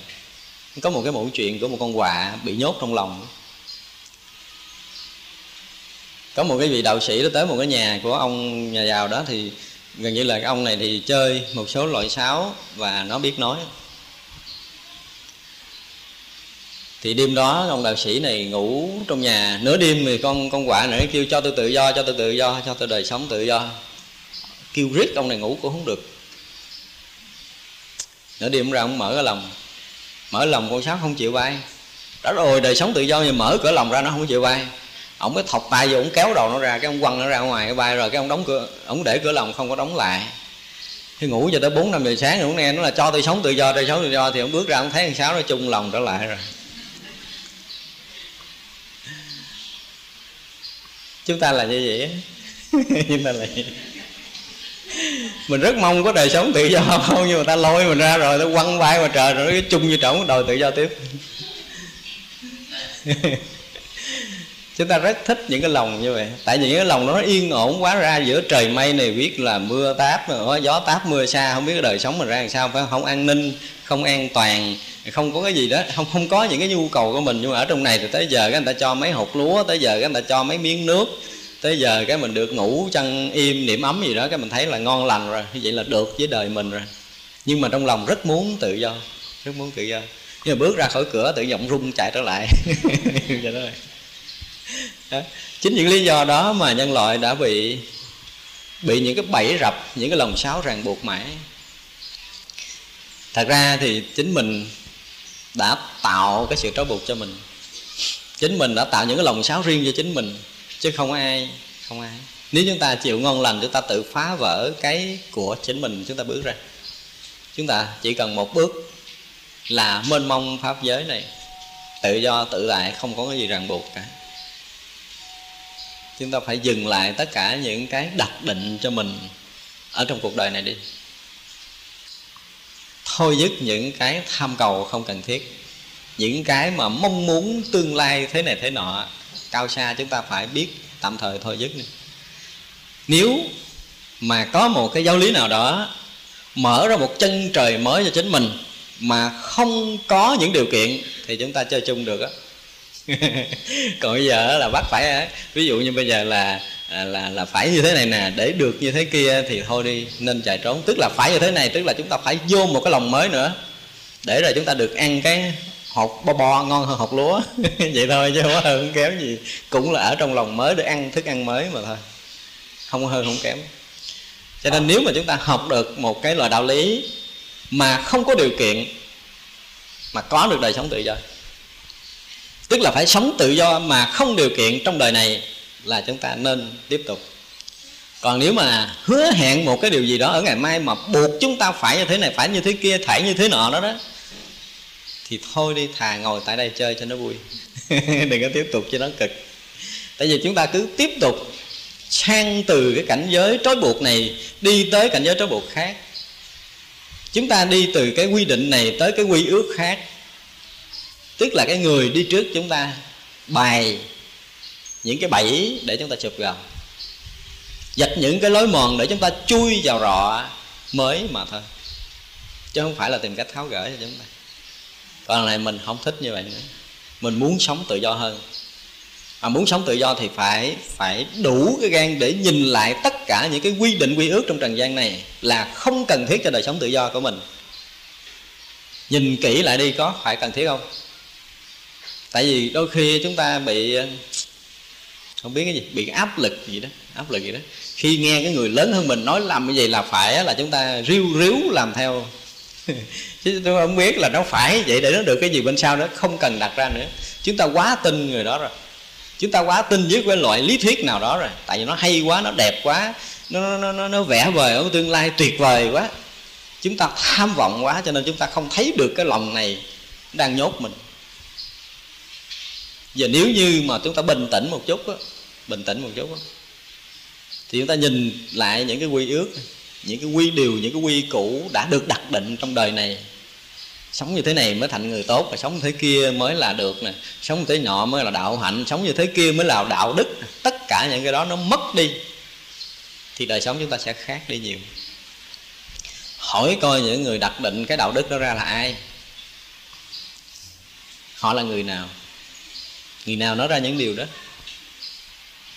Chứ đối với đạo phật, đức phật nói từ đầu, chúng ta học phật, chúng ta thấy nè. Đức phật nói là trong sông chảy nhà về biển, phải không? Biển chỉ có một vị, đó là vị mặn. Tất cả những giáo pháp của ta chỉ có một vị là vị giải thoát. Thế mà cái người học đạo lại đi vào khung sáo để bị trói buộc. Đây là một điều nghịch lý, không đúng với điều Đức Phật dạy. Đức Phật chưa bao giờ muốn ai đi theo Ngài phải mang mệnh bất kỳ một cái quy luật nào tất cả những điều dạy của Đức Phật, nếu mà chúng ta thấm nhiễm một miếng là chúng ta tự tại một miếng, thấm nhiễm hai miếng là chúng ta tự tại hai miếng. Thấm nhiễm toàn bộ đạo Phật thì chúng ta tự tại toàn bộ trong đời sống này. Đó là người học Phật đúng. Thành ra mình biết rõ ràng Đức Phật đã nói điều này trong kinh rồi. Cho nên bây giờ chúng ta bắt đầu theo con đường đạo Phật là theo con đường giải thoát. Thì ngay bước chân đầu tiên của chúng ta vào đạo Phật cũng bằng tinh thần đó mà chúng ta bước vào. Đến đâu, đi đâu và làm cái điều gì cũng trong tinh thần tự do, tự tại và giải thoát. Dụng công cái kiểu nào tu tập pháp môn nào cũng là cái tự do và giải thoát. Chứ không phải tu theo pháp đó rồi rời khỏi ông thầy không được. Rời khỏi ông thầy thì thế này thế kia thế nọ tùm lum á. Phản thầy hay là bị bệnh hoạn hay là cái gì đó cái dân dân dân. Rời khỏi ông thầy có khi bị đọa địa ngục nó không chừng á tại ông thầy nó là đi lên thiên đàng rồi mình không đi theo đường ông mình xuống dưới á xuống dưới cũng là mình đăng ký đi, có sợ gì đâu. Mình đã đăng ký rồi là mình sẽ làm hết mình. Đã chấp nhận rồi. Giống như giờ chúng ta đã chấp nhận tới trần gian này, chúng ta sống hết cái đời của chúng ta trong cái tự do tự tại đi. Đời sống này nó đẹp quá, tại sao mà chúng ta từ chối? Đời sống này đầy những niềm vui không biết tại sao mà chúng ta lại nhìn đời sống này với một cái khía cạnh khác, tôi thấy rất là uổng. Tôi thấy rất là uổng. Không có cái gì trong đời này mà không vui cả. Đối với chúng tôi là cái cuộc đời này nó hết sức là vui. Phải nói là không còn có một miếng nào trong trần gian này là khó chịu. Và nếu như được trở lại ngàn kiếp nữa, chúng tôi cũng sẵn đăng ký. Xin được đăng ký trở lại. Tại nó rất là vui. Và nó rất là vui. Thật ra khi mà chúng tôi nghe những người mà rất là sợ cõi này rất là khủng khiếp quá, rất là đau khổ rồi.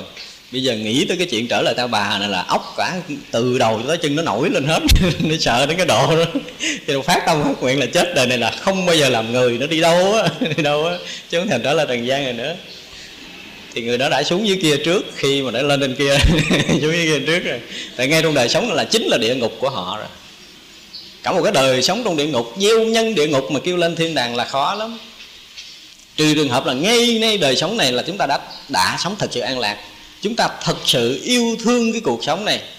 Chúng ta thực sự sống an lạc phóng phúc lạc trong đời sống này. Thì hy vọng là bỏ thân này chúng ta lên lên kia, tại vì chúng ta đã đang gieo cái nhân an lạc, thì chết mới hy vọng là tới cõi cực lạc. Còn bây giờ chúng ta đang gieo nhân đau khổ mà chết, hy vọng lên kia là chúng ta làm điều nghịch lý, nghịch nhân quả, không đi được đâu. Do đó chúng ta phải yêu đời sống này đi yêu bằng tất cả những tâm tư giống có của mình. Tất cả những cái gì có trong trần gian này, chúng ta nên yêu mến trở lại. Chứ nên thương và chấp nhận tất cả mọi cái trong cái niềm an lạc của chính mình. Thì cuộc đời chúng ta sẽ tươi đẹp hơn. Nhân loại sẽ tươi đẹp hơn nhiều. Sẽ đến với nhau bằng tất cả nụ cười, chứ không có đến với nhau bằng những cái gương mặt mà nhăn nhăn, nhó nhó, dòm, đó là phải theo dõi của người này là người tránh là người tà, người này là người tốt hay người xấu không có chuyện đó nữa. Không có chuyện đó nữa đó, người nào cũng là người mình yêu mến người nào cũng là người tốt đối với chính mình. Thì cuộc đời này sẽ đẹp vô cùng. Cực lạc ngay tại đây liền. Chúng ta tự biến cõi ca bà này thành cực lạc chứ không có cần phải đi đâu xa. Đó là là chúng ta cố gắng là thứ nhất là đối với cái đầu đề của bản kinh này thì đức phật muốn dạy một cái điều trong kinh là muốn dạy chúng ta một điều là chúng ta phải sống trở lại một cái đời thường nhưng mà hết sức siêu tuyệt. Một cái đời thường đầy đạo lý một đời thường đầy tự do, tự tại, không bao giờ dướng mắt lại trong trần gian này. Đó là điều, cái đoạn đầu, cái duyên khởi của bản kinh này đức phật muốn nói. Thì chúng tôi mong rằng là khi quý vị sống trong đời thường này, thì quý vị sẽ bước được những bước chân thanh thoát như đức phật bước. Không có vướng bận không? ăn những bữa cơm hết sức lực, an lạc, thoải mái với chính mình. Và phải sinh hoạt với những cái thực sự tự do tự tại ngay trong đời này, chứ không có có bất kỳ một cái ràng buộc nào nữa, thì đó là cái điều mà ở trong đoạn kinh này Đức Phật muốn nói. Và chúng ta sẽ chắc cũng ngưng ngưng cái buổi nói chuyện hôm nay ở đây. Mong rằng tất cả chúng ta đều có được một cái đời sống hết sức tự do ngay từ giờ phút này, chứ không có đợi một chút nữa không? Ngay tại đây chúng ta bắt đầu tự do. Và cái tự do này sẽ hình thành suốt đoạn đời còn lại của chính mình, để mỗi bước chân trong đời sống này chúng ta làm một bước chân trong chân tài tự do giải thoát. Đó là điều mà chúng tôi muốn chia sẻ ngày hôm nay. Nam mô bổn sư thích ca mâu ni phật. Chúng sanh vô